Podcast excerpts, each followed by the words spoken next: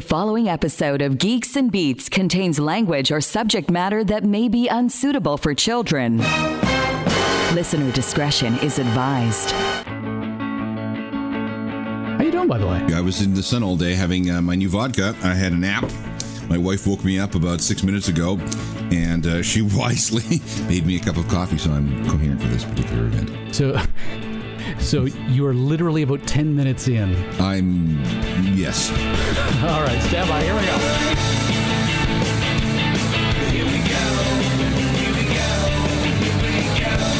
From the headquarters of Geeks and Beats magazine, now with 1.2 billion subscribers on iTunes and GeoCities, this is the world's most popular podcast with Alan Cross and Michael Hainsworth, featuring musical guest Sting.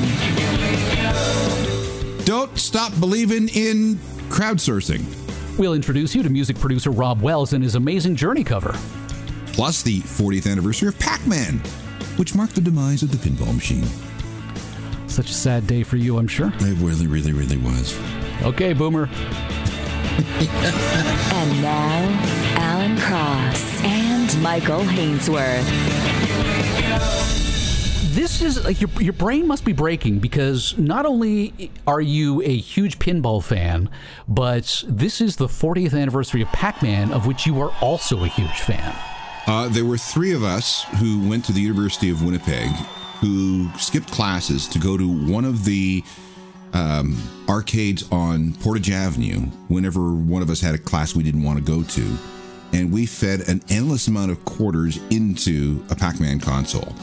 And one of the guys, his name was Donald, became extraordinarily good. He would stay in the arcade after we, me and Charlie, went back to school, watching the real pros learn how to play. Ever since I was a young boy, I played the silver ball. From Soho down to Brighton, I must have played them all. But I ain't seen nothing like it in any amusement hall. That deaf, deaf, and blind kid sure paid a kid. He found this particular maneuver and it worked every single time that if he followed one particular path there would and you you took your um your your your pac-man guy and put him in a in a corner the ghosts would operate in a pattern where they would bounce off you and then when they did that you were free to gather all the other dots unimpeded it was an amazing thing to see. I think you had to go to, through about 32 or 33 screens to get to that point. How much money do you think you put in? Untold millions. Untold millions. We, back then, so this is 1980, 81. So it's still brand new. Everybody was still going to arcades. And there were several games of choice. There was uh, Galaga. Galaga, Galaga. Galaga. Okay. Galaga, Centipede, uh, Frogger, and Space Invaders for some, and then Pac Man. But everybody wanted to play Pac Man. Take a wild guess as to how much money Pac-Man has grossed in the last 40 years. I can't even begin to imagine. It must be in the hundreds of millions of dollars. Okay, I, am going to give you Prices Right rules, closest without going over, and then I'm going to turn it over to the interns to guess as well, so long as they don't cheat. So, what I have to do is come up with a number that is the gross amount of revenue for all Pac Man games. The entire Pac Man franchise, of which, by the way, for the record, the actual figure, the vast majority of it came from people like you pumping quarters into the machine. Okay, uh, so over 40 years with all the licensing, with the Buckner and Garcia song. I got a pocket full of quarters. Are we counting Ms. Pac Man and some of those other ancillary games? The entire franchise. I don't know. I'll say I'll say seventy-five million dollars US. Seventy-five million dollars. Okay, I'm going to put it out to. Uh, okay, Mike H, who is apparently not me, has said 1.5 billion. Without going to the Google and checking, Kyle Filstrom says 200 million. Go into the chat, punch in the figure that you think it is. Blake Limburner has just put his hand over the screen, which makes me concerned about what is below. Oh, okay, he's just taken it completely off video. Good. Mark Wagner says 800 million. 2 billion from Kevin Button, who also took his screen off because he's not wearing pants. All right, the actual figure $14.1 billion. No. Wow. And where did that money go? Was it what was the name of the company? Is it Taito? Namco was the original company, which was bought out by Bandai, um, and Bandai includes Midway Games, which is also in the pinball machine environment. And 1980 was not only a big year for Pac-Man as the introduction of the video game, but it was also the year that in the world of pinball, the Black Knight was released, and it was the very first time pinball went digital.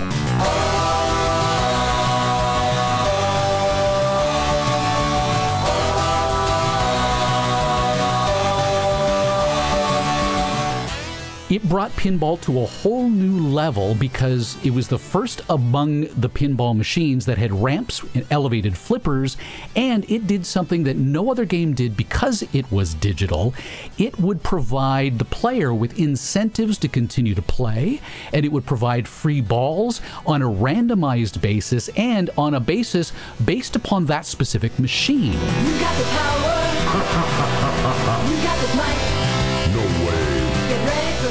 So, for the first time in pinball history, you could play a pinball machine where you could get free balls if you went to the store where nobody ever played the machine versus the arcade that everybody went to. And if you were a really good player, more so than anyone else who ever played the Black Knight in that particular location, you could play all day on a single quarter. I remember the game, but I don't remember playing it.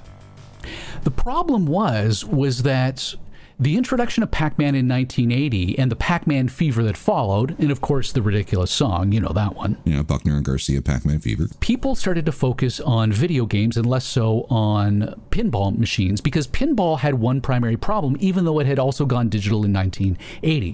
By 1986, Williams High Speed had tried to figure out how to change the economics of it by giving the good players even more incentives to continue to pump quarters in. Because again that was the problem. If you were really good you could play on just one quarter. But by 1986 they figured out that they can draw in the good players to continue to pump in quarters. The problem was was that that made it that much more difficult for new players of any given pinball deck to be able to play it successfully enough to feel like they wanted to invest even more money into it. And so, because video games could alter the difficulty level and increase the difficulty level as the game progressed in a way that pinball couldn't, it really marked the beginning of the end of pinball at the same time that Pac Man came out. That's true because some of the games that came out were very, very difficult to play. They were very complicated. You didn't know where, how you get your points. You didn't know any strategies. Uh, and you continued to play the newfangled pinball machines like you would play the old ones. And that did not work. And 25 cents and three balls went very, very quickly. The other thing, too, was that this was the age, the golden age of stand up consoles. And it was pinball was considered to be kind of old fashioned and boring. In the early 80s, we had techno pop and we had Star Wars and we had Star Trek, and it was all about the future. It was, you know, video graphics and computers and all that sort of stuff. So, pinball games, no matter how much they tried to make them digital, were still extraordinarily analog and therefore uncool. So, you would go into one of these arcades back then and you would see rows and rows and rows of pinball games that nobody was playing because they were uncool. Everybody was playing uh, the the new stand-up consoles. Did you have an Atari 2600 back in the day? I did not. Now, the the reason why I ask is because uh, Atari had its own version of Pac-Man. It came out, I believe, two years after the uh, arcade version of it, and it looked nothing like the original arcade model. The 2600 was the one that that crashed and burned. There there was a What? The Atari 2600 was easily one of the most successful video game consoles of all time. Let me finish. Let me finish. So what happened was they introduced the 2600 and uh, a lot of other competition comes in at exactly the same time. So Atari, and this is called the Atari crash in Japan. It's the great video game crash in 1983, where sales went off a cliff. And you may know the story of the ET game, and there was another game that was buried in a landfill in the It was the ET game that was buried in a landfill. there were Yeah, two games. absolutely. There were two games, and one was the ET game, and there was seven hundred thousand cartridges buried in this landfill in in in uh, in um, New Mexico. that required uh, an archaeological dig about five or six years ago, and they found them all. The video game crash of 1983 was not technical. It looks like, according to Wikipedia, so you know it must be true, that revenue peaked at around 3.2 billion in 83, then fell to about 100 million within just two years, which is about a 97% drop, which led the bank to the bankruptcy of several companies producing home computer type consoles. But the the the Atari 2600 was easily the most successful video game console of all time at, for like a generation. I, I remember the other game. It was called Escape, Okay. and it was based on the Journey album called Escape. Oh my God. If you played the game, uh, it was you and the band trying to get past groupies and evil promoters and whatever to you know earn enough money to be a rock band, and uh, it had a terrible. 8 bit soundtrack. And one of the songs, we're wrapping this up in a nice bow. One of the songs from Escape was Hit me. Don't Stop Believing. When I showed this video to you, you lost your mind. Um, hang on. Let me get it back here. What's wrong? Uh, it's, me losing my mind's no big deal, but uh, it happens all the time. What do you got? What is this? This is "Don't Stop Believing." Oh, no, no, no. crowdsourced remix by Rob Wells, and it blew your mind last week. Yes, it did. That's right. So we ha- we, we we sort of have to play it, maybe get us into the mood, right? Uh, Go ahead. Okay, all right. So here we go. Okay, first of all, points for the keytar, don't you think? Michael has a thing about a keytar. It, it's almost uh, like a sexual fetish. Um, I've had to drag. I've had to drag him off one. You At least once? the post. I don't hear anything. You're not hearing this? No, I'm not. None of you are hearing this. No, we're just How is that it. possible? We're supposed to be able to hear all of this. I do not hear a thing. Ah, share computer sound. Well, that would help. You want to start again? you think maybe we should? Okay, go ahead. Ah, what a loser I am. All right, let's let's try this again. All right. And, and here I was. I was like, you know what? You're you're going to hit the post beautifully. Oh. it's going to be an amazing radio experience. I would have done that uh, instinctively if, if you had actually pressed the right buttons. But clearly, I didn't. No. All right, let's try this. Are we doing it?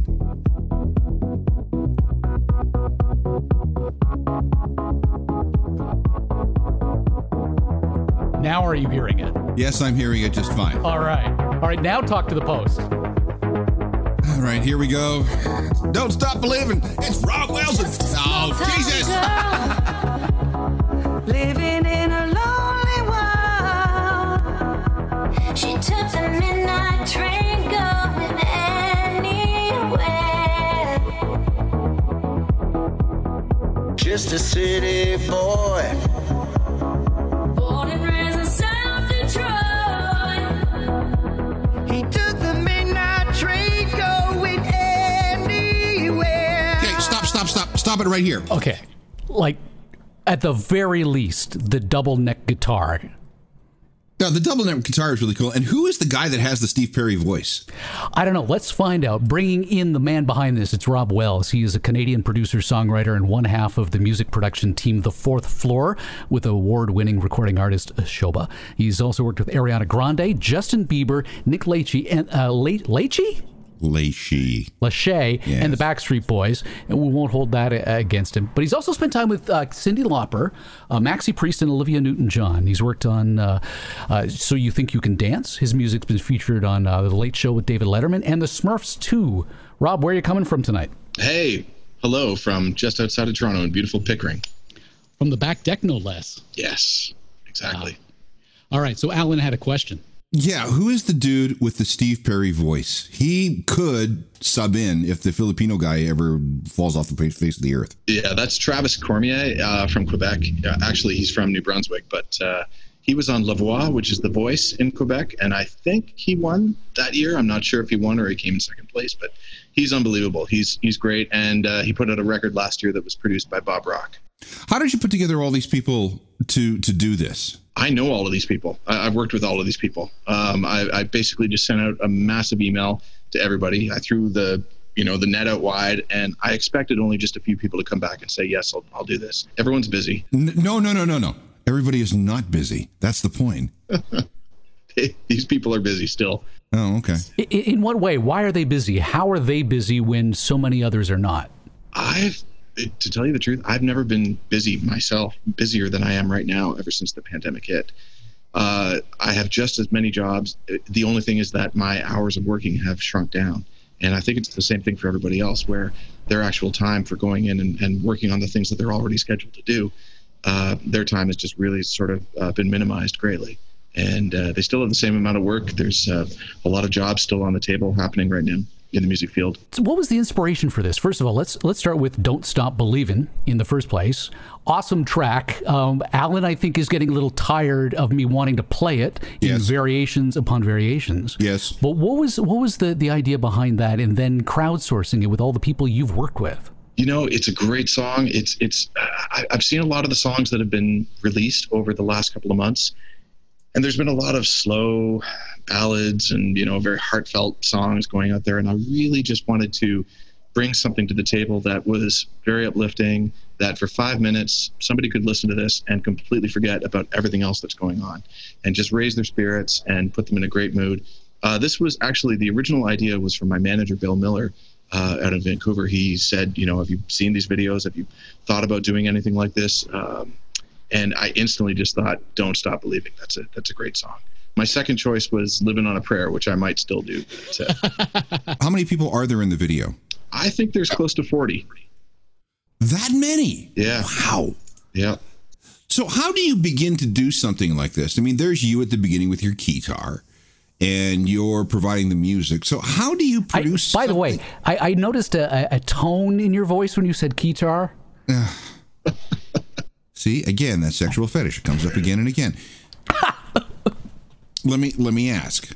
Uh, how how do you do something? Did you do it through Zoom? Is it a Zoom thing? No, not at all. Uh, just through iMessage and uh, just it was a lot of organization. So the the very beginning was just me coming up with the basic track. So I came up with programming just with keyboards, drum machines, all that sort of thing. And then I found an a cappella of Steve Perry singing the original. And so I put that over the top. And then I sent that out to everybody and I said, here's this thing, here's what I'm thinking about doing. If you'd love to be a part of this, if you if you have any interest in doing this, then please sing as little or as much as you want of this song. Um, totally cool if you come back with one line or all the way to the entire thing. And I got most of everybody they they sent back the entire song from top to bottom. Some people even sent back multiple takes, and it was all just done through iMessage, through uh, WeTransfer, uh, just a lot of organization going back and forth. So what are they doing though? Are they listening to your version in their head and then recording a separate version of them playing it back, so to speak? That's right. So what they had to do was have uh, a laptop or a desktop beside them with headphones plugged into that, and they're listening to what I sent them. Some people wanted the version with Steve Perry singing so that they could sing along with it, and other people wanted just an instrumental, and I sent them that as well. How did you keep How did you keep everybody in, in time, in terms of tempo and key? Well, it, that's that's the reason why they sing along with the track, uh, so that the tempo is all all the same. And then basically, I, I asked them all to wear headphones and sing into their iPhone or their Android device or whatever it is that they were recording on. And then it was just a matter of me taking all that footage and then the, the glorious task of editing it all. That was a bit of a nightmare. Oh, I can only imagine. Like if, if you've got people recording into an iPhone, I, am amazed at the quality of the recording on an iPhone generally. I've recorded podcasts using that. I've like I've recorded podcasts using Zoom as we are right now. But there is an intense amount of post processing necessary to make it sound vaguely listenable. Yes. I thankfully have the most amazing person that I use for mixing and mastering. His name's Chris Anderson out of Definitive Sound in Mississauga. And he has mixed everything for me since 1995.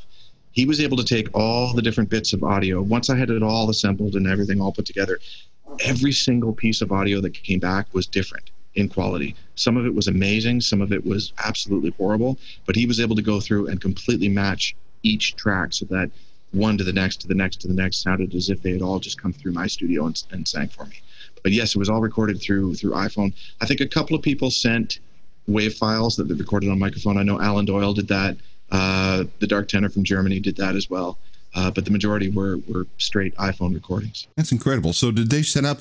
I know that you can go to the settings in iPhone and get it to record in stereo. Did you have them do anything special with their settings, or did they you just take whatever they they sent you? I really wanted to make it as easy as possible for them, just because I know everyone's busy. And I just said, whatever you can do, however you can do it, I just need video and audio together. Wow. See the things you can do with a little bit of ingenuity. It's pretty cool. Oh, there's so much you can do. I, I've, I've just even online. I, I'm lucky being a music producer and a songwriter. I've basically been working in quarantine for 20 years.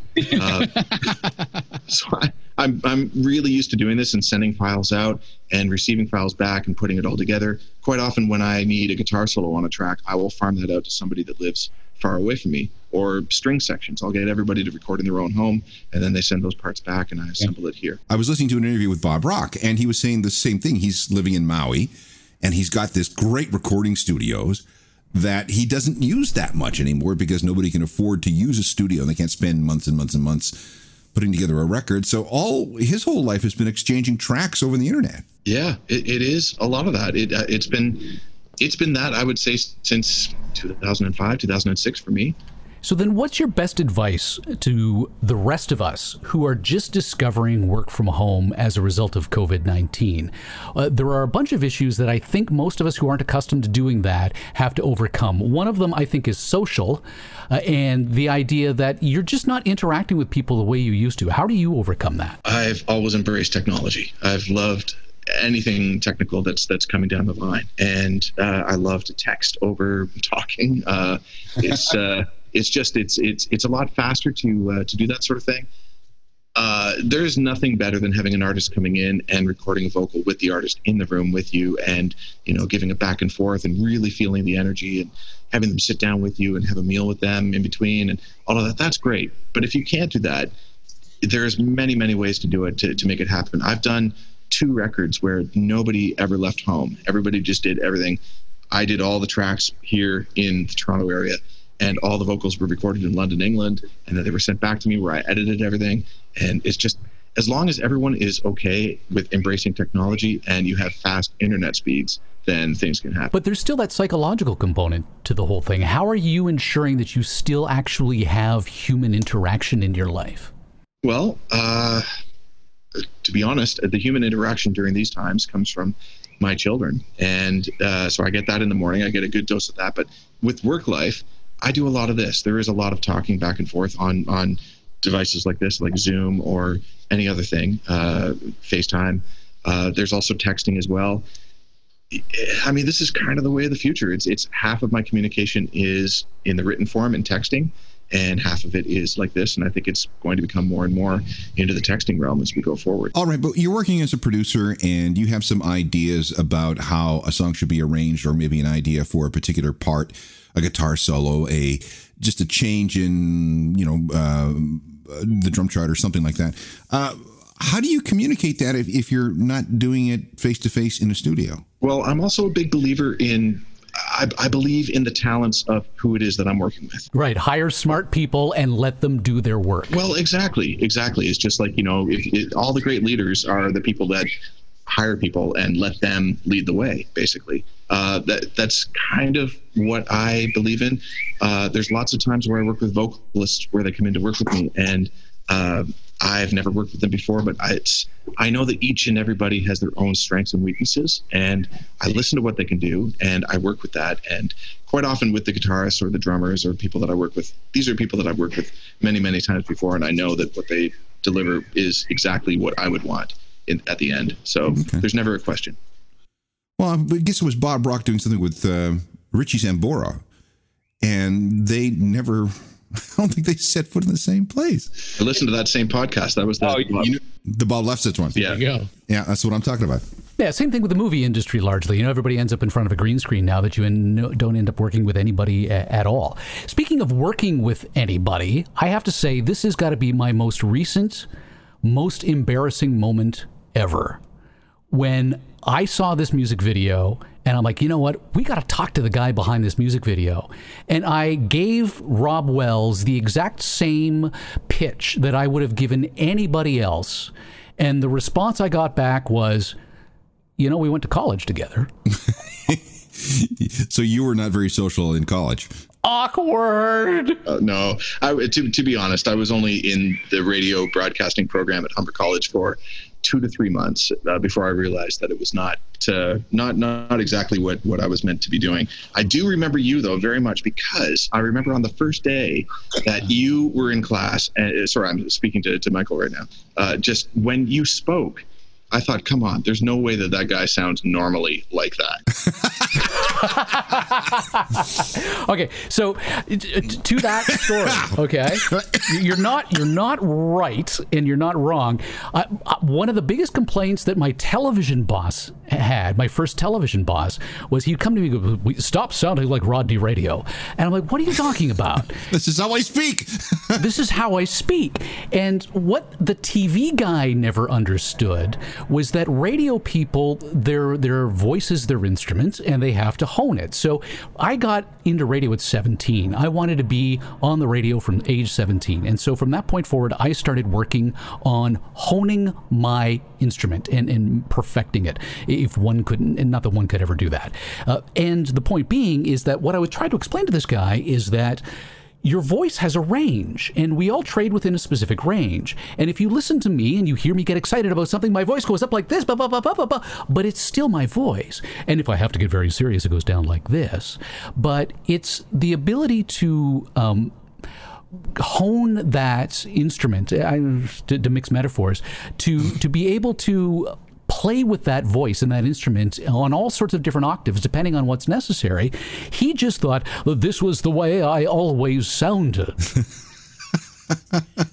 but the, the the truth is is that I never sounded like that before I was 17. At 17, I sounded like this. And the problem with sounding like that at 17 when you want to be on the radio is that you got to do something about that. And it turned out when I went to a near nose throat doctor, he's like, "You've got collapsed sinus passages, and we need to roto root in your sinus passages so that they don't sound like that anymore." And once, because otherwise it was um, it was nasal spray just to get br- uh, air through your nose. And you know whether you get into radio or you as a music producer, you know that that vocal instrument comes from multiple places in your body depending on what kind of tone you want to present. hmm Absolutely. I also do remember thinking, if ever there's a guy in the radio program that's going to make it, it's you. I didn't go through any of that. What you hear is natural. Oh, this is pure talent. One of the other stories I tell related to my my vocal delivery is the delivery side of it as opposed to the vocal side of it, and it's Alan Cross specifically. Yes. Because um, when you're when we got into that radio program, one of the things that we were taught was find someone whose delivery you like, mimic it, and then make it your own once you figured out what you're doing. And I never mimicked Alan Cross's delivery as far as the tone of it, but I mimicked the idea that you could read something off a piece of paper without it sounding like you were reading off a piece of paper. Yes. So what you what he's saying is that what you hear, that's his fault. Or no, sorry, it's my fault, I suppose. What you hear is my fault. The way you hear it, you get the credit for. It. Okay. Oh, thank you very much. Yeah. Okay, this uh, this this took a weird turn into talking about you and, and your adenoids. Um, It, it, like seriously, when they, they roto rooted my sinus passages, they packed them with. I, I- I apologize to the interns who are watching us record this live. Uh, they pack your sinus passages with gauze, Yeah. and and and your sinuses fill up with blood as a result, which is no surprise, I suppose, when they roto rooter them to clear them out. But eventually, all of that blood congeals. And then you've got to remove it. And so I had a scheduled appointment to have them go in and remove it. But instead, I wait, had wait, wait, wait, wait. How long did you keep the gauze in your face? It was like supposed to be for two weeks or something oh! like that. Oh, man. And, so, So for that entire time, you were a mouth breather? yeah, yeah, yeah, totally. Oh God! Yeah.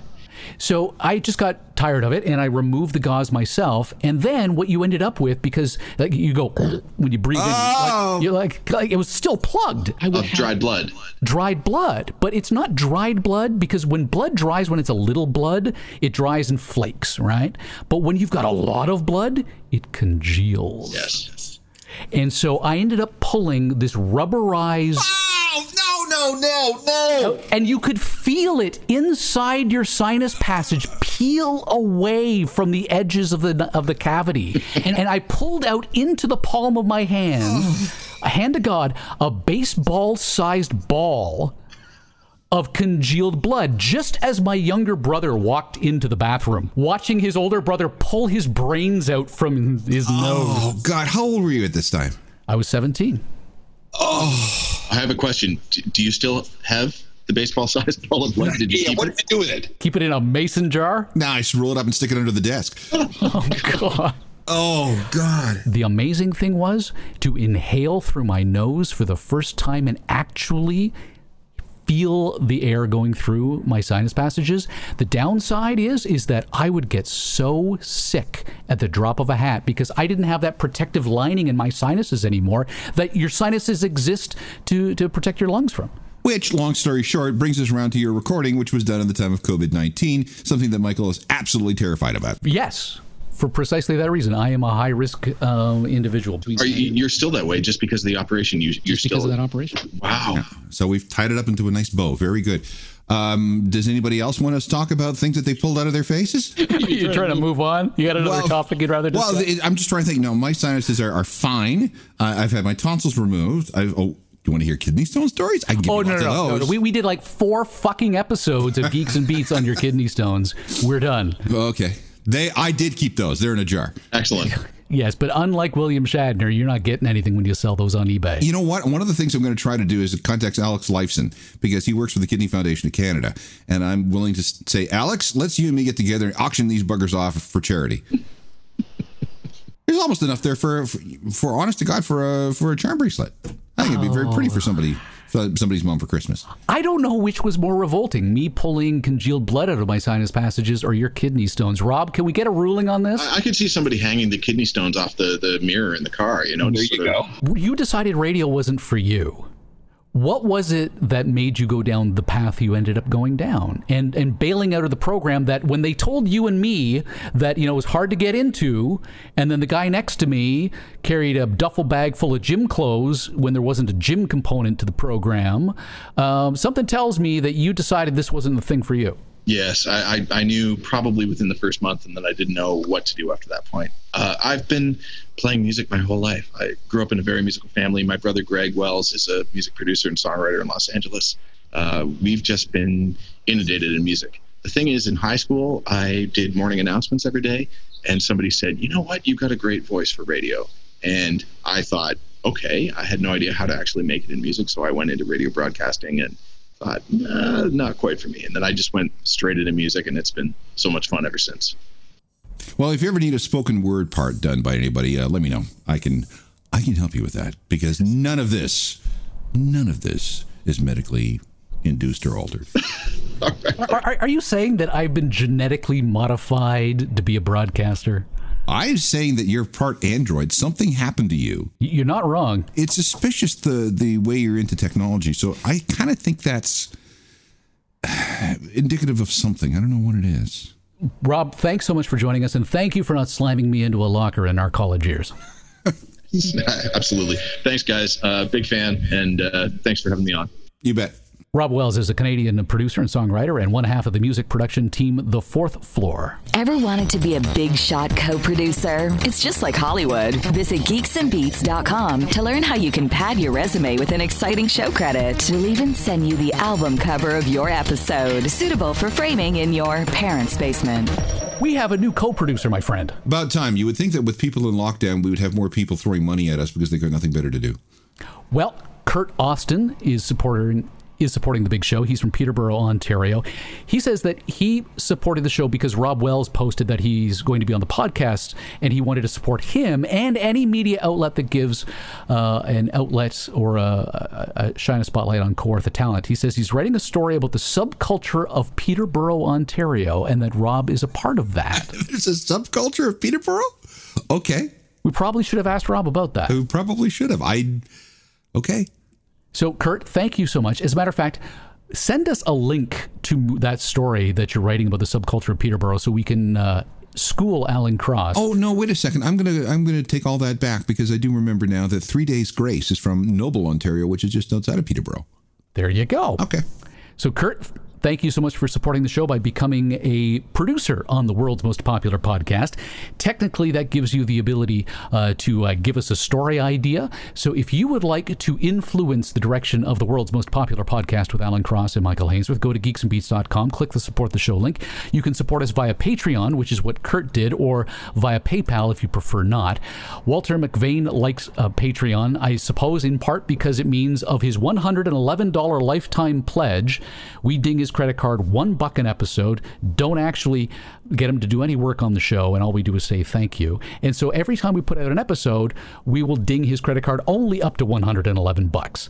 Uh, So that ensures that you you know exactly how much you're supporting us. As does uh, TJ Webb, Tim Rickard, Tim Heron, Steve, Stephen Holan, Sheila McMahon, Sean Jate, Roland Wood, Rick C. in Oakville, among others. Uh, via PayPal, Daniel Hopkins, Scott Coates, Craig Manette, Grant Ridge, and Christopher Hazen, among others uh, as well, who have decided they can't stop believing in the world's most popular podcast. Nice going. Uh, I'm going to need your technical expertise. Now, if nobody can see this because this is a podcast, but you have some palm trees swaying in the breeze behind you. Is that a Oh, green, yeah, yeah, yeah. Is it a green screen? Uh, that that is an actual green screen. Watch this. Are you wearing pants? He's not wearing pants. Oh, I see what you've done. Okay. Oh, that's very clever. There you go. All right, so I get the full effect. I'm in the studio. Okay, I'm doing a lot of TV now, and my background isn't very good. And if you've ever seen the rate a room, Oh, shit. I know. No, no, no, no, not this, not this background, but my Yeah, that background sucks too. By the it way, does, but but I don't have a room for a green screen, so uh, I'm just looking at Amazon here, and I can get a green screen. How much you pay for for your little thing there? The green screen itself was probably $30, $40, but what I bought was a draw thingy so that I could have it zip back and forth. And now I have to confess, I'm debating whether or not to get an Alexa enabled automatic drapery system uh-huh. so that I can just say, Alexa, green screen on, and have it do its thing. Okay. Like right now, for example, I can do Alexa, studio lights off. Okay. Alexa, studio lights on. Okay. Yeah, yeah, see? All right, very good. All right, well, I'm going to see if I can. I'm going to. I need something. Forty-five dollars for something that even includes. Uh, Dude, dude um, the, the, the money you will spend on a green screen is not spent on the screen itself. It's spent on the lighting to make the screen consistent. Like here, ch- check this out. Here, look, look, this is what the, the ceiling in my studio looks like. For Christ's sake! Yeah, and most of those lights are still pointed at the ceiling because they're usually pointed down here like this when I'm doing proper video. Like this, I'm just goofing around. All right, never mind. Um, And you need space for that. That green screen is a good 10 feet behind me. yeah, I've got lots of space behind me. It's just that I don't want to go through the hassle of rewiring my my office. And you won't come here and do that because I got two dogs, and then your sinuses uh, clog. I've I've got I've got a ventilator. okay. Uh, sorry, not a ventilator, a respirator, like the the mask respirator. So technically, if you do need me to come over, I'm more than happy to do that. Excellent. We'll work on that.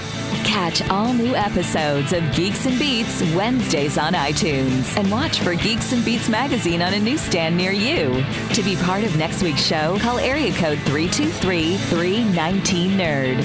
Follow the stories on Twitter, Facebook, and get your dose of Geeks and Beats anytime at geeksandbeats.com.